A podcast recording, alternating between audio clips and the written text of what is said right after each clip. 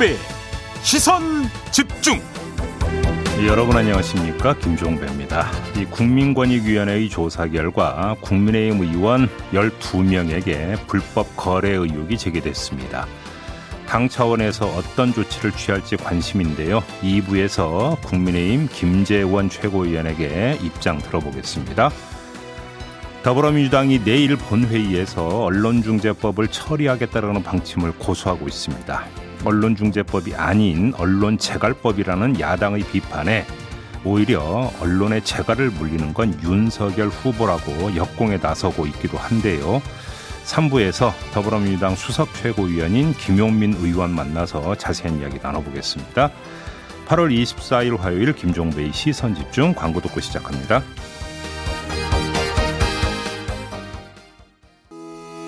시선 집중은 촌철님들의 다양한 목소리를 기다립니다. 짧은 건 50원, 긴 건 100원인 문자 메시지 샵 8001번, 스마트 라디오 미니와 유튜브 라이브로도 시선 집중과 함께 하실 수 있습니다. 믿고 듣는 진품 시사 김종배의 시선 집중.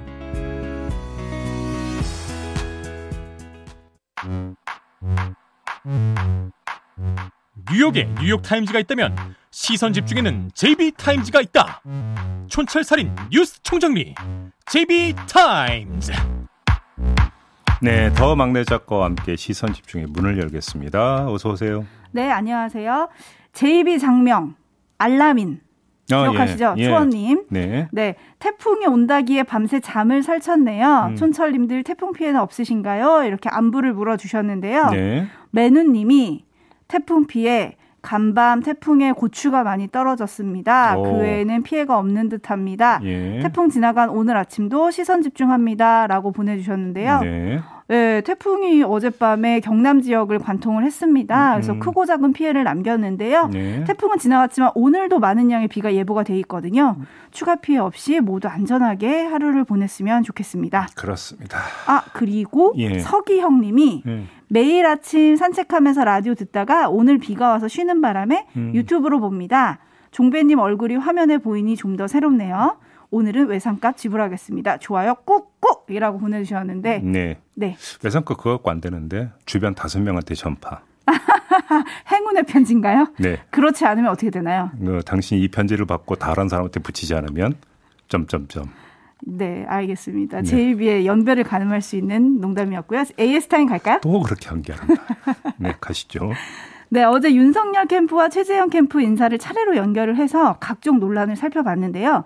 비대위 카드 검토설에 대해서 윤석열 캠프는 비읍자도 나온 적이 없다 부인을 했고요. 네. 최재형 캠프는 그 말을 믿고 싶은데 아니 땐 굴뚝에 연기가 나겠냐 받아쳤습니다. 음, 네. 어쨌든 이준석 대표는 그동안 당내 분란에 대해서 사과하고 논란이 됐던 선관관리위원장에 박근혜 정부 초대 총리였죠. 정홍원 전 총리를 내정하면서 봉합 수순에 들어간 듯 보입니다. 네. 이준석 대표가 정홍원 전 총리를 설명하면서 무엇보다 승리의 경험을 가진 분이다 이렇게 말을 했거든요. 음.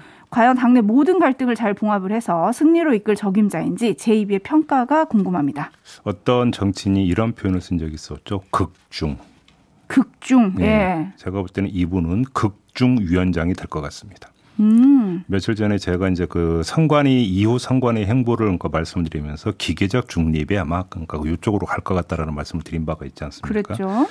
지금 그 이 경선 관리를 둘러싼 분란과 갈등 이후에 지금 나오고 있는 현상이기 때문에 네. 선관위가 뭔가를 독자적으로 자율적으로 이벤트를 만들 여지는 많이 줄어들었다고 봐야 될 것 같고요. 음. 여기에다가 정홍원 전 총리 같은 경우도 이제 정치 경험이 없는 분 아니겠습니까?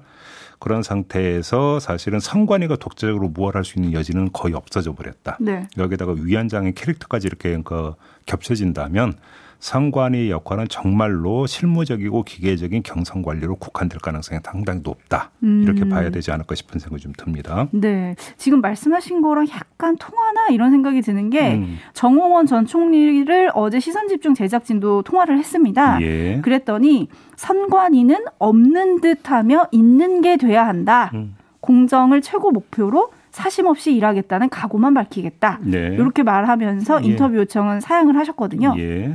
선관위는 인, 없는 듯하며 있는 게 돼야 한다. 음, 그게 뭐 그런 이야기인 것 같습니다. 그러게요. 음, 네. 네, 알겠습니다. 관련한 이야기는 요즘 국민의힘 지도부 중에서 이준석 대표 다음으로 뜨거운 분입니다. 음. 김재원 최고위원 2부에 나오시거든요. 네. 거기서 또 짚어보도록 하죠. 네. 자, 뉴스와 분석이 함께하는 JB타임즈 오늘 주목할 뉴스 챙겨드리겠습니다. 첫 번째 뉴스 오디오로 먼저 만나보시죠. 국민의힘 한 의원의 자녀는 최근 어린 나이에도 고가의 아파트를 매입했습니다. 구매 자금 출처가 불분명해 권익위는 부모인 해당 의원으로부터 사실상 증여받은 걸로 의심된다며 증여세 탈루 여부를 수사 의뢰했습니다. 소명 자료 같은 부분들을 저희들이 이제 요청을 했고 또 어, 받았는데 그럼에도 불구하고 그 부분이 좀 명확하게 좀 소명이 좀 덜 됐다라고 하는 부분을 권익위가 국민의힘과 비교섭단체 5당 소속 의원들과 가족을 대상으로 최근 7년간의 부동산 거래를 조사한 결과 국민의힘 12명, 열린민주당 1명의 의원이 불법 거래가 의심된다고 밝혔습니다. 오후 늦게 권익위로부터 12명의 투기 의심 명단을 통보받은 국민의힘 지도부는 긴급 회동을 갖고 대책을 논의했습니다. 일단 해당 의원들의 소명부터 듣고 경중에 따라 실명 공개 여부와 징계 수위 등을 결정할 것으로 알려졌습니다. 네. 국민의힘 소속 의원 12명, 열린민주당 의원 1명, 이렇게 도합 13명이라는 거 아니겠습니까? 네. 어, 국민의힘 12명에게 제기된 의혹은 명의시탁 1건, 편법증여 등 세금 탈루 2건, 토지보상법, 건축법, 공공주택특별법 위반 4건, 농지법 위반 6건 이렇게 된다라는 거고요. 네. 열린민주당은 김의겸 의원이라고 하죠. 업무상 비밀 이용 의혹이 있다. 국민권익위원회가 이런 조사 결과를 내놓은 겁니다. 네, 이제 관심은 국민의힘의 후속 조치입니다. 어떻게 처리할까요? 두 갈래 길이 있는 것 같습니다. 자, 민주당이 먼저 걸은 그 길인데요. 음. 하나는 탈당 권유의 길이 있겠죠. 네. 다른 하나는 버티는 길이 있을 겁니다. 어허. 관전 포인트는 국민의힘도 두 갈래 길로 갈라지느냐 아니면 명쾌하게 한 길로 정리하느냐 여기에 있는 거 아니겠습니까? 네. 여기서 관건은 결국은 지도력이 되는 건데 이준석 대표의 지도력이 다시 시험대에 올랐다 이렇게 음. 봐야 될 것 같습니다. 네. 자 이준석 대표에게 양면의 가능성이 있는 거 아니겠습니까? 단호한 조치를 관철시킴으로써 훼손된 지도력을 복구할 수 있는 거고요. 아니면 민주당의 예를 앞세워 버티는 의원들을 처리하지 못해서 2차 타격을 받을 수 있는 음. 거겠고. 그러니까 지금 그 이준석 대표 역시 양갈래 길에 분기점에 서 있다 이렇게 봐야 되는 건데. 네.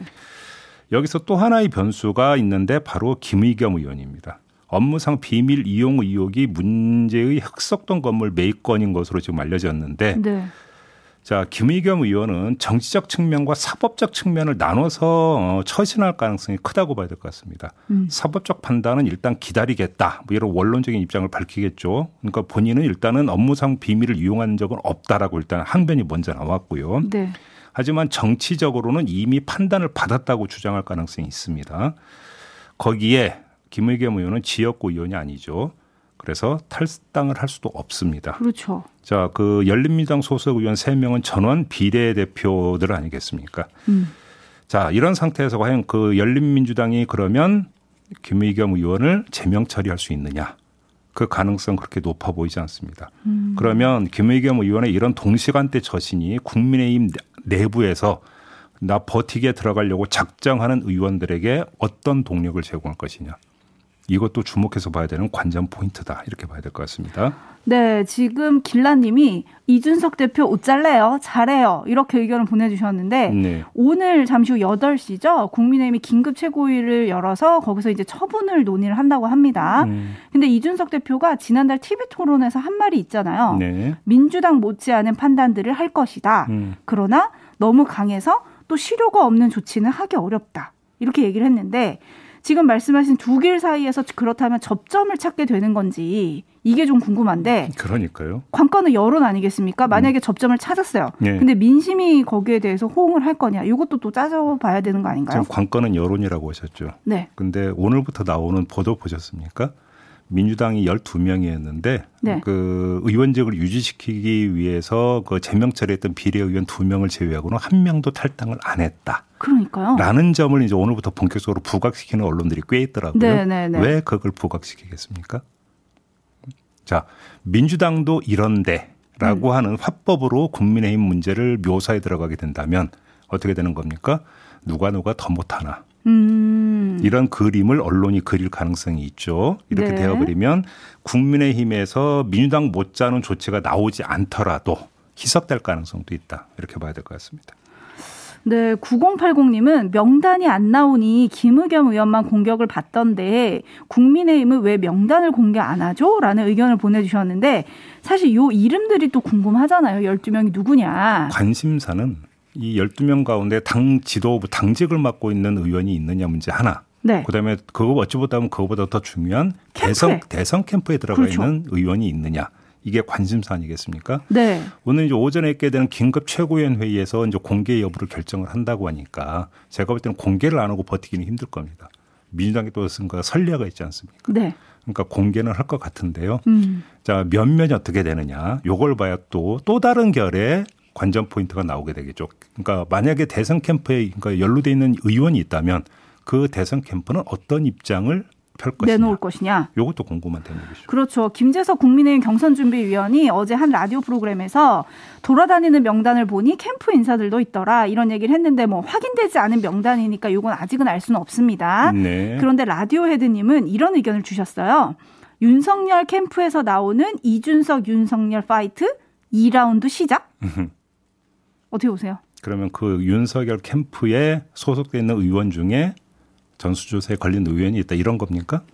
글쎄요. 아직은 명단이 확인되지 않았으니까요. 이건 명단 공개되면 이야기를 하시죠. 알겠습니다. 다만 홍준표 후보, 최재형 후보는 대선 후보도 부동산 검증받자 네. 이렇게 치고 나왔잖아요. 예. 이건 어떻게 보십니까? 정치적 밭다리 걸기인 건데요. 네. 바로 이걸 염두에 둔 그 사전 그 공격이라고 봐야 되겠죠. 음. 캠프에 소속돼 있는 의원이 만약에 있다면 그러면 그거를 고리로 저 대선 후보까지 검증받자라고 하면 이 문제는 정치적으로 어떻게 되는 겁니까? 커지죠. 네. 커지니까 만약에 나는 문제 없다라고 확신을 한다면 뭐 믿져야 본전인 그런 게임이 되는 거니까 벌써 선제 공격이 들어갔다 이렇게 봐야 될 것 같습니다. 알겠습니다. 아무튼 지켜볼 포인트가 많은데요. 음. 오늘 하루 국민의힘 쪽에 포커스가 집중이 될 것 같습니다. 지켜보도록 하고요. 예. JB Times 다음 주목할 뉴스는 어떤 건가요? 병원 수술실 CCTV 설치를 의무화하는 내용의 의료법 개정안이 국회 보건복지위원회를 통과를 했습니다. 네. 내용을 간략히 소개해드리면 외부 네트워크와 연결되지 않는 CCTV를 설치한다. 그 다음에 촬영은 환자 요청이 있을 때 녹음 없이 한다. 열람은 수사 재판 관련 요청이나 환자와 의료인의 쌍방 동의가 있을 때만 가능하다. 이런 내용이 되는 거고요. 네. 시급한 응급 수술이나 위험도 높은 수술 등의 사유가 있으면 의료진이 촬영을 거부할 수 있도록 하는 예외 조항도 뒀다고 합니다. 네, 의사협회가 아주 강하게 반발을 하던데요. 의사협회가 반대하는 논거가 크게 세 가지더라고요. 첫 네. 번째는 정보 유출로 인한 개인권 침해인데 사실은 이제 그 반대 논리주 가운데 이제 가장 이제 주된 논리가 바로 이거였거든요. 음. 근데 지금 법안 내용을 보면 외부 네트워크와 연결되지 않도록 한다라고 지금 되어 있지 않습니까? 네. 이렇게 본다면 외부 해킹에 의한 유출 가능성은 상당 부분이 차단이 된다고 좀 봐야 될 것 같고요. 음. 그다음에 그 마구잡이 촬영이 아니라 환자 요청이 있을 때만 촬영이 이제 들어가는 것이기 때문에 네. 이것도 어느 정도는 이제 방비가 됐다. 이렇게 봐야 될 것 같아요. 두 번째, 환자와 의사의 불신을 조장한다는 논리가 있던데 오히려 그 불신 때문에 CCTV를 지금 설치하자는 거 아니겠습니까? 네.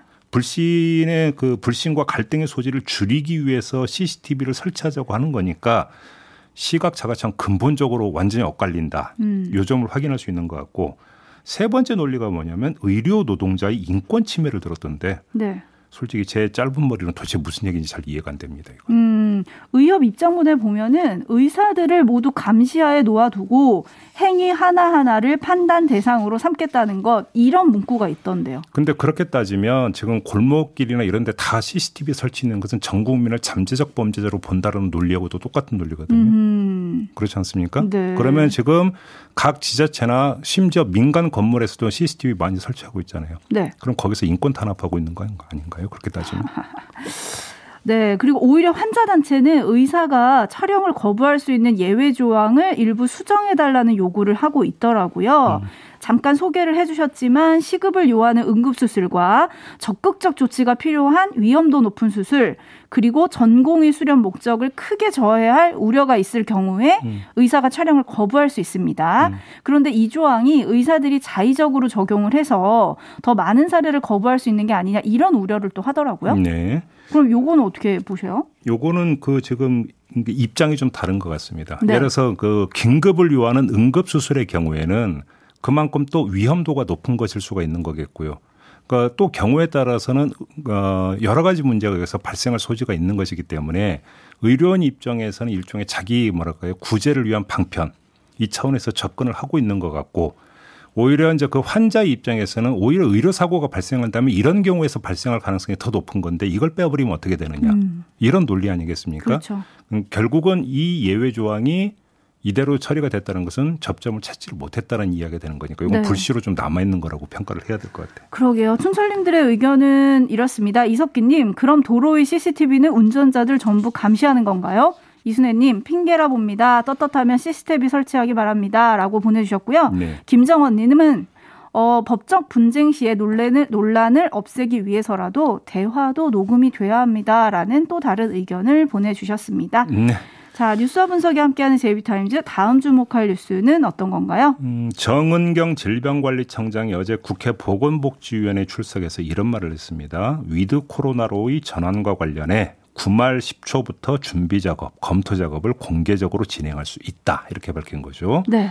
자, with 코로나 요즘 이제 많이 나오고 있는 개념인데 이 방역 체계를 확산 방지해서 중증과 치명률을 낮추는 쪽으로 전환하는 걸 이제 with 코로나 이제 쉽게 하면 이제 그 감기 내지 독감 그러니까 이걸 그러니까 연상을 하면 될 것 같습니다. 네.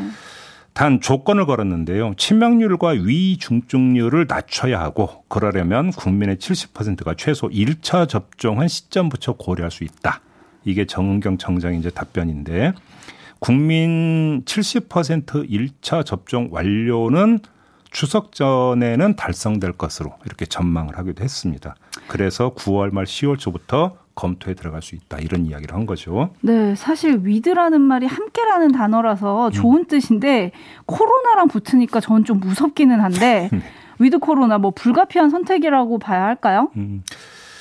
이 세상에서 가장 어려운 일이 두 마리 토끼를 다 잡는 거라고 하지 않습니까? 그러니까 네. 방역과 경제를 다 잡는다. 사실은 이 어려운 과제를 설정하고 거의 지금 1년 반 넘게 이제 계속 어려운 행보를 해왔던 건데 현실적으로 벅차다란 걸 또 지난 1년 6개월 동안 절감을 했던 거 아니겠습니까? 음. 뭐 손실 보상 제도가 완비돼 있다면 모르겠지만 그 제도 하나 만드는데 1년 넘게 온갖 우여곡절이 있지 않았습니까? 네. 그리고 사실 그 법의 실효성은 아직 검증도 되지 않은 거거든요. 실행도 아직 안 됐기 때문에 네. 이런 상태에서 with 코로나는 불가피한 선택일 수도 있다 이렇게 볼 수도 있을 거예요. 음. 다만 문제는 백신인데요. 추석 전까지 70% 1차 접종이 완료된다고 하더라도 그 다음은 어떻게 되는 거냐? 당장 내년은 이게 이제 궁금한데 정부가 이에 대해서 어제 입장을 내놨죠. 내년에 백신 9천만 회분을 구매할 계획이다. 음. 이렇게 밝혔습니다. 애초에는 5천만 회분이었는데 네. 4천만 회분을 늘려서 9천만 회분을 구매할 계획이라고 한다면 이 문제는 어느 정도니까 대책을 세우고 있는 것으로 봐야 될 것 같고요. 또 관련해서 서울대 의대 연구팀이 조사 결과를 내놓은 게 있더라고요. 아, 사회적 거리두기를 강화를 하더라도 이동량이 감소되지 않는 조사 결과가 나왔다는 거예요. 그러다 보니까 이제는 사회적 거리두기의 영향이 소멸되어 버렸다. 그러니까요. 이런 연구 결과도 나왔다고 하더라고요. 네. 아, 근데 with 코로나로 가기 위해서 지금 백신이 가장 중요한 키다라고 얘기를 해주셨는데 음. 역시 수급 문제나 이런 것들이 조금 더 안정이 돼야 되겠죠. 음, 지켜봐야 그렇죠. 될것 같고요. 예. 7667님은 with 코로나로 가기 위해서라도 다들 백신 예약합시다라고 해주셨는데 아직 못하신 분들 지금 하셔도 됩니다. 그럼요. 기억해 주시고요. 네. 예, 이렇게 맞춰야 되는데요. 마치기 전에 오늘 저녁 8시 도쿄에서는 2020 도쿄 패럴림픽 개회식이 열립니다. 야, 오늘의 개회식이군요. 네, 네, 많은 분들이 잊고 계신 것 같아서 음. 상기시켜 드리는데요. 네. 패럴림픽은 세상을 보는 우리의 인식을 바꾼다. 인간은 모두 다르고 표준 같은 건 없다. 이거는 고 스티븐 호킹 박사가 런던 패럴림픽 개막식에서 한 말인데요. 오, 예. 대한민국 선수는 159명이 파견이 됩니다. 우리 선수들 몸 건강이 되게 잘 맞췄으면 좋겠고요. 네. 많은 분들이 응원 함께 해주셨으면 좋겠습니다. 네. 자, 이렇게 마무리하겠습니다. 담화과 수고하셨어요. 감사합니다.